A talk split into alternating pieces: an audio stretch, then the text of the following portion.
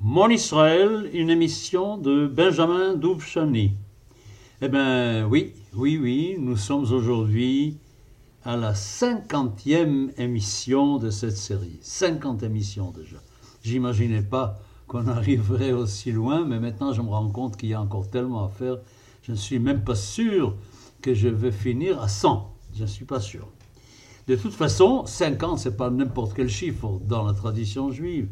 Les jubilés, les jubilés, ça se fête. Mais alors je vais faire une émission de fête. Comment on fait l'émission de fête?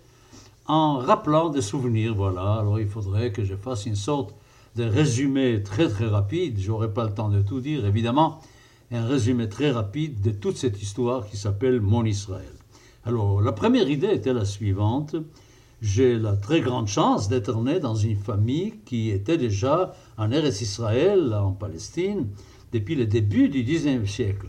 Mon arrière-arrière-grand-père est arrivé en Israël en 1825-26 et s'est installé entre Jérusalem et Hébron. Et ma famille a vécu tout le XIXe siècle et en Israël, donc plusieurs générations, je vais les rappeler tout à l'heure.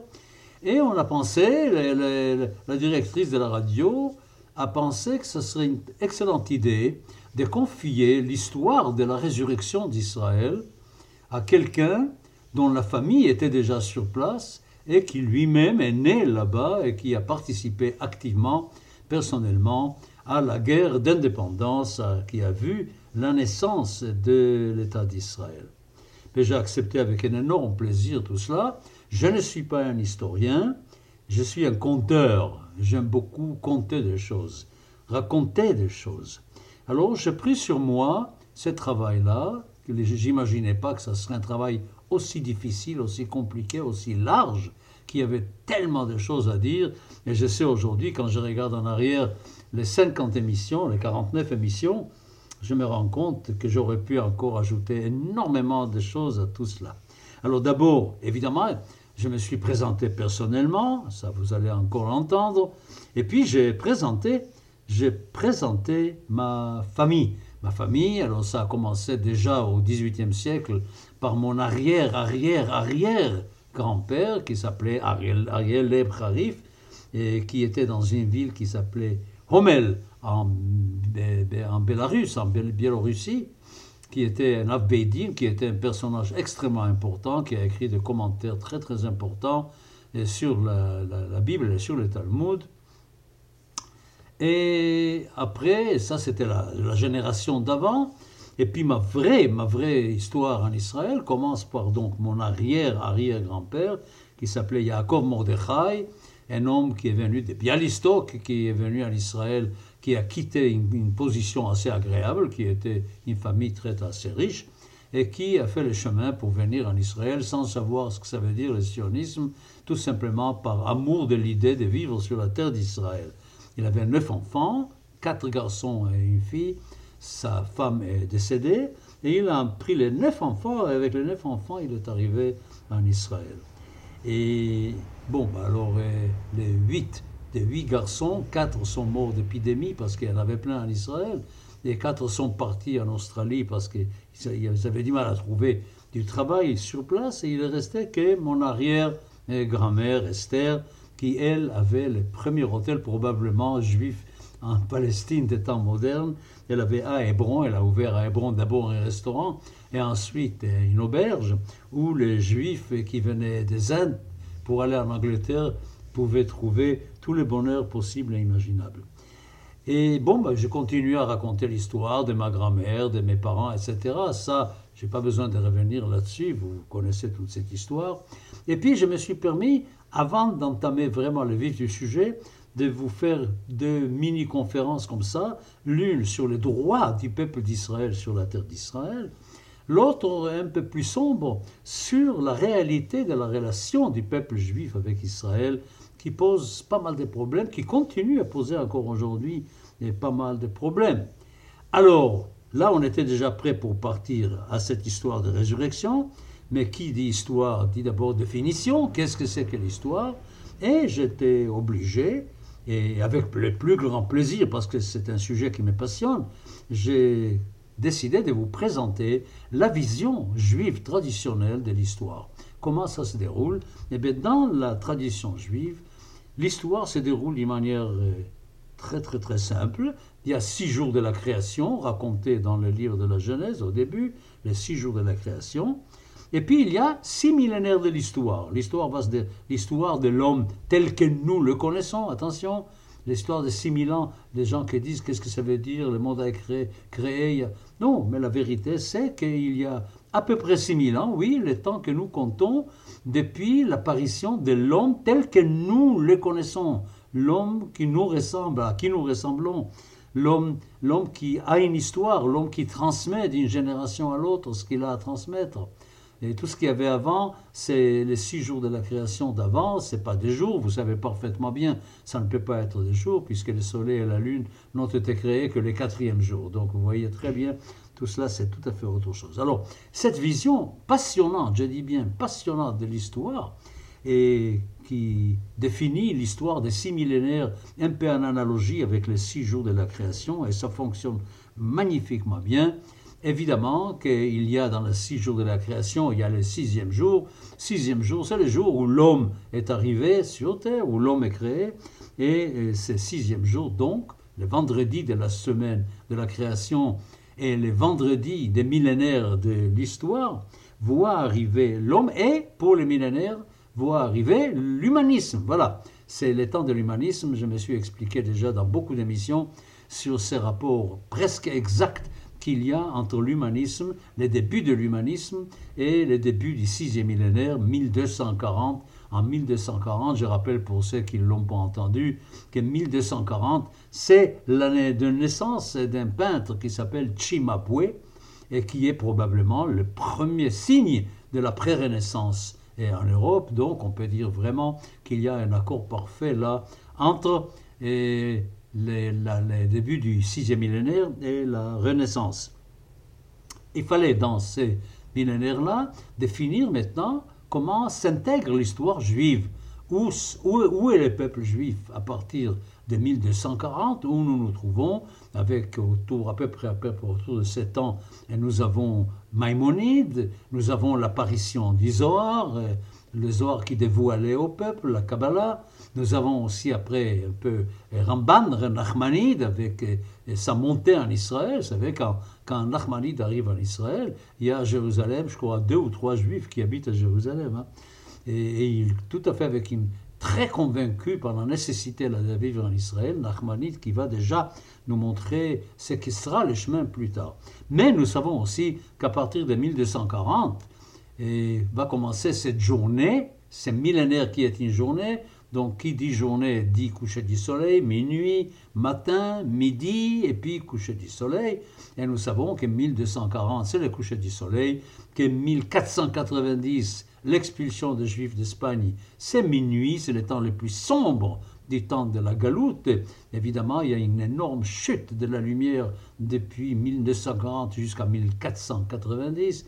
Et puis ensuite, les débuts très très lents, avec d'abord les miracles d'Esfat, dont je vous ai beaucoup parlé. Le miracle d'Esfat, cette ville qui va jusqu'à 30 000 habitants, où il y a Yosef Kao, le maître de la halacha, où il y a le Hari, qui est le maître de la Kabbalah.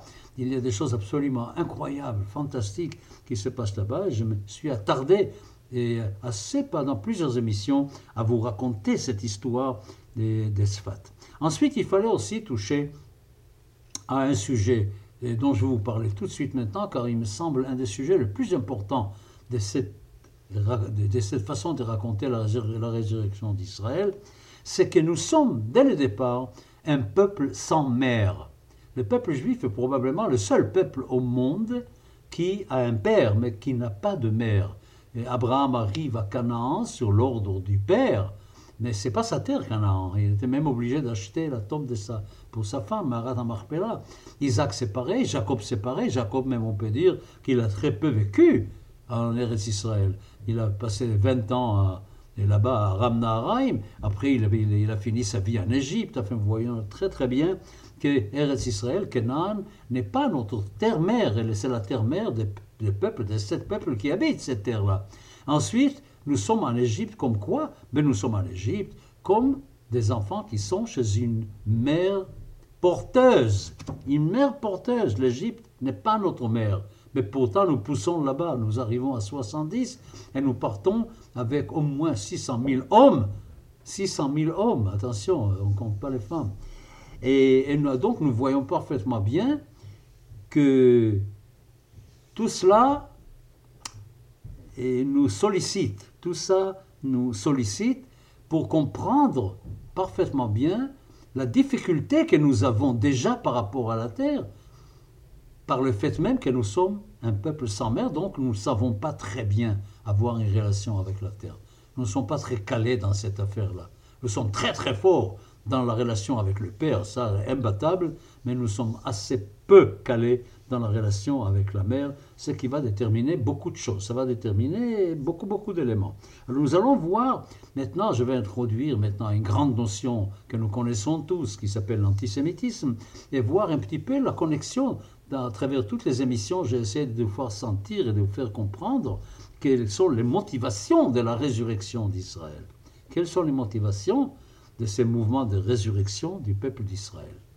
Alors, bon, l'antisémitisme d'abord rappelle, il y en a deux, il n'y a pas un, il y a deux antisémitismes, l'antisémitisme paternel et l'antisémitisme maternel. Qu'est-ce que c'est que l'antisémitisme paternel? Ce sont les Grecs, par exemple, les temps qui disent Nous voulons que vous soyez comme nous, hellénisez-vous. Puis après, il y a aussi les chrétiens qui disent Nous voulons que vous soyez comme nous, convertissez-vous au christianisme pour que nous ayons le même Père. Pour les Grecs, c'est plusieurs pères parce qu'ils sont idolâtres. Pour les chrétiens, c'est un Dieu, puisqu'ils sont en principe monothéistes. Alors, soyez comme nous. Et puisque nous ne voulons pas être comme eux, on nous hait. Il y a de la haine qui se développe contre nous parce que nous voulons être différents des autres. Nous ne voulons pas être comme les autres. Et puis l'antisémitisme maternel, qui nous occupera beaucoup plus, l'antisémitisme maternel, c'est au moment où brusquement, à travers l'histoire, arrivent des événements qui font que les Juifs ont envie de s'assimiler, ont envie de s'intégrer dans les nations où ils habitent, à ce moment-là, ce sont ces nations qui développent ce sentiment qui, de rejet, qui dit aux Juifs, oui, c'est très joli, vous vivez ici, mais vous n'êtes pas nous, nous ne sommes pas vous, vous n'êtes pas comme nous, vous ne pouvez pas être, partager notre mère avec nous. Alors, partager le père, c'était bien, on nous haïssait parce qu'on voulait pas partager le père, et partager la mer, nous voulons, mais eux, ils ne veulent pas. Et c'est là l'antisémitisme pourquoi j'insiste beaucoup là-dessus, parce que l'antisémitisme maternel est sans aucun doute l'élément essentiel, le moteur essentiel de la résurrection du peuple d'Israël. Étrange, étrange, mais vrai, il ne faut pas avoir peur de la vérité. C'est par la haine des nations vis-à-vis des Juifs qu'on a réveillé dans le peuple juif cette vieille envie et vous savez qu'il y a eu les trois serments à un moment donné de l'histoire. On a tellement souffert par les révoltes contre Rome qu'on a fait trois serments de ne pas monter eh, par la force pour conquérir Israël, etc. Ça, je vous renvoie aux études talmudiques pour eh, savoir tous les détails de ces serments qui font que le peuple juif est obligé d'attendre, d'attendre.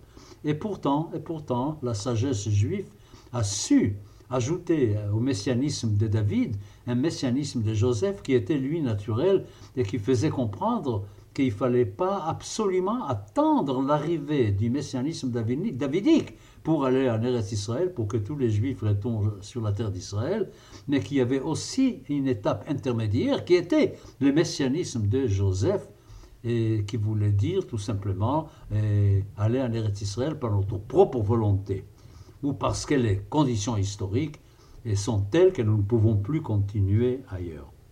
Autre chose, nous étions pendant cet exil très heureux de nous-mêmes car nous étions avec le Père et nous étions fidèles au Père. Nous étions une communauté religieuse, nous n'étions plus une nation du tout, ni terre, ni langue, ni rien. Nous étions une communauté religieuse très solide, très structurée, et la même partout sur la terre, mais nous n'étions pas une nation.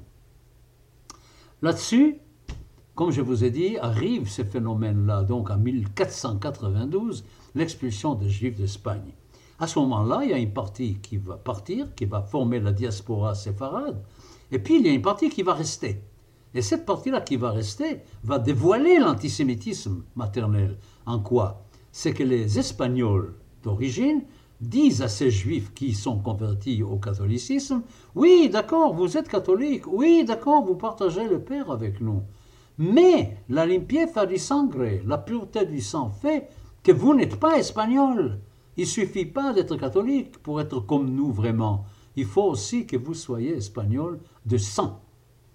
Donc là, on voit les débuts. C'est là où il y a les signes du début de l'antisémitisme maternel qui va, lui, déterminer vraiment l'histoire à partir de là, qui va faire en sorte que les Juifs, même ceux qui veulent, et ils étaient nombreux, ne peuvent pas rester en exil, ne peuvent pas rester en diaspora, et que l'idée du retour vers Sion, vers Jérusalem, vers la terre d'Israël, va être de plus en plus fort. En plus de ça, à partir de la Renaissance, donc, nous allons assister à l'arrivée des personnages qui vont ébranler énormément la situation des Juifs. Nous avons un personnage comme Shabbatai Tzvi qui, bien que faux messie, a ébranlé complètement les Juifs dans leur quiétude exilique pour leur dire il faut revenir en Israël, il faut penser messianisme, il faut penser que le temps est arrivé d'en finir avec la Gola. Et puis il y avait aussi, évidemment, il y avait Spinoza, Spinoza, les grands penseurs, les grands philosophes de la modernité, qui va dire aux Juifs une chose qu'ils n'ont jamais entendue, et la Bible n'est pas la parole de Dieu, va créer la grande crise spirituelle dans le peuple juif, les rapports des Juifs avec le Père. Ça, ça va être un choc absolument épouvantable qui n'est pas fini encore aujourd'hui. C'est loin d'être fini, ça prendra encore beaucoup de temps. On n'a pas eu le temps de digérer Spinoza, qu'arrivent les Lumières, qui est le temps de Lumière, 18e siècle, avec toutes les idées nouvelles, avec l'humanisme qui, qui bat son plein, etc., etc. Pour ne pas parler plus tard Bicor et Amikra, la, la critique biblique, qui va mettre en question vraiment la Bible, faire de la Bible un livre qui doit être étudié comme n'importe quel autre livre, et qui va ébranler la certitude des Juifs en eux-mêmes, la confiance en eux-mêmes. Mais qu'est-ce qui va rester à ces Juifs? Ces juifs qui n'ont pas de mère, qui ont un père, ils sont en train de perdre le père. Alors ils vont rester des orphelins de père et de mère. Alors qu'est-ce qu'ils font? La solution pour eux, c'est très simple. On va s'accrocher à la mère qui est pour le moment une mère adoptive, une mère adoptive, pour essayer de faire partie, d'être un vrai enfant de cette mère-là, c'est-à-dire de s'intégrer absolument et totalement aux nations où ils vivent. Et c'est là, c'est là absolument où on aura affaire à ce refus total des nations de nous accueillir. Et quand je pense même à l'affaire Dreyfus, au moment de l'affaire Dreyfus, un des pays les plus avancés de l'humanité à ce moment-là, liberté, égalité, fraternité, et les droits à tout le monde, la citoyenneté aux juifs, déjà au début du XIXe siècle, que dans ce pays-là, on entend dans les rues de Paris le cri mort aux juifs. Et c'est quelque chose d'absolument extraordinaire. La déception immense, la déception immense des Juifs qui pensaient que dès qu'ils décideraient d'être comme les autres, les autres seraient enchantés de, les accueillir. Bon, voilà, je, parcours très rapidement 50 émissions, c'est pas si simple. Et puis ensuite, il fallait aussi parler énormément de Eretz Israël, de la Palestine. Alors, je vous ai beaucoup, beaucoup parlé en détail de la Palestine au XIXe siècle. Qu'est-ce que c'est que la Palestine au XIXe siècle? J'avais pas mal de littérature à vous proposer, car beaucoup d'écrivains ont fait les voyages d'Israël, ont visité les pays, ont écrit sur les pays, et nous savons pertinemment à quel point ce pays était à l'abandon, à quel point vraiment, mais vraiment, comme la tradition juive disait, ces pays ne donnent des fruits qu'au peuple d'Israël. Dès que c'est un autre qui veut s'y installer, ça ne fonctionne pas. Aucun, des royaumes qui a voulu s'installer vraiment n'a tenu le coup. Tous ont échoué. Et la terre, euh, au 18e, je ne parle même pas de point de vue physique, avec, avec euh, la malaria qui sévit partout, avec des zones entières où on ne peut pas vivre, enfin, avec déjà très très peu d'habitants, et puis la situation économique qui est catastrophique, Jérusalem qui est une ville complètement oubliée, et personne ne fait de Jérusalem un lieu important, c'est quelque chose d'incroyable. Alors ça, je, me suis beaucoup attardé, et attardé sur le 19e siècle. Et en même temps, j'ai commencé déjà à parler de cette idée qui germe et qui est un mélange de nostalgie du retour et faire face à l'antisémitisme maternel. Voilà. ça la cause immense. Trouver une solution au problème de l'antisémitisme. Les Juifs ne peuvent plus continuer. Quand je pense à ce qu'on appelle sous faute cet ensemble de pogroms en Russie à la fin du siècle, à partir de 1880, par là, l'ensemble énorme des pogroms qui déciment les communautés juives en Europe de l'Est, qui forcent les Juifs à penser solution. Cette solution n'est pas immédiatement ni obligatoirement la terre d'Israël, d'ailleurs, tellement c'est urgent, tellement il y a urgence à résoudre les problèmes. Et nous savons comment tout ça a débouché, en fin de compte, comme j'ai dit, avec l'affaire Dreyfus à Paris, par l'idée de Herzl de réunir le congrès, les congrès sionistes, les premiers congrès sionistes, et de commencer cette idée que le peuple juif n'est pas seulement une communauté religieuse, mais c'est une nation. Cette nation a une patrie, a une terre, c'est la terre d'Israël, là où nous avons vécu pendant 14 siècles, faites les calculs depuis la conquête de Josué jusqu'à Bar Korva, ça fait à peu près 14 siècles où nous étions là-bas. Et en plus de ça, pendant la prière, tous les jours, trois fois par jour, la prière vers cette terre d'Israël. Donc, c'est, le chemin est pris. Et alors là, je vous ai parlé du début du XXe siècle, les congrès sionistes, le travail auprès des nations, auprès de la Grande-Bretagne, auprès des autres, pour avoir l'accord des nations, car c'est très très important pour tous les mouvements sionistes de, toutes les couleurs qu'il y ait un accord international que les nations acceptent, n'est pas aller contre la volonté des nations pour euh, aller vers cela. Je ne répète pas tous les détails de tout cela. Vous pouvez l'écouter d'ailleurs sur notre site radio-rcj.info. Vous cherchez Mon Israël et vous trouvez toutes ces émissions pour les écouter. Et nous aurons évidemment l'arrivée vers la Première Guerre mondiale et la déclaration Balfour 1917, la suite après évidemment les traités de paix avec euh, la création de la Société des Nations, avec l'acceptation que la Palestine, donc Eretz Israël, appartient au peuple juif pour qu'il construise son foyer national. Et voilà, je crois que c'est ça à peu près, nous y sommes. Nous sommes à peu près en 1920. Alors je vous dis tout de suite, je n'ai pas touché pendant les 49 émissions, et aujourd'hui avec la 50e, je n'ai pas touché au problème arabe. Réellement, c'est à partir de la 51e émission. On va commencer un nouveau chapitre qui va être déterminant dans la suite de l'histoire de la résurrection d'Israël. Ça va être le problème arabe qui va arriver devant nous, de même qu'on avait l'antisémitisme avant dans la diaspora, nous avons le problème arabe qui nous empêche de nous installer comme nous voulons le faire sur la terre d'Israël. Voilà, avec ça, je termine cette petite fête que je voulais vous proposer du jubilé de l'émission Mon Israël. Nous nous trouvons donc jeudi prochain pour commencer la nouvelle série, l'émission 51, les problèmes des, sionistes et des, plus tard des Israéliens face au refus arabe. À jeudi prochain.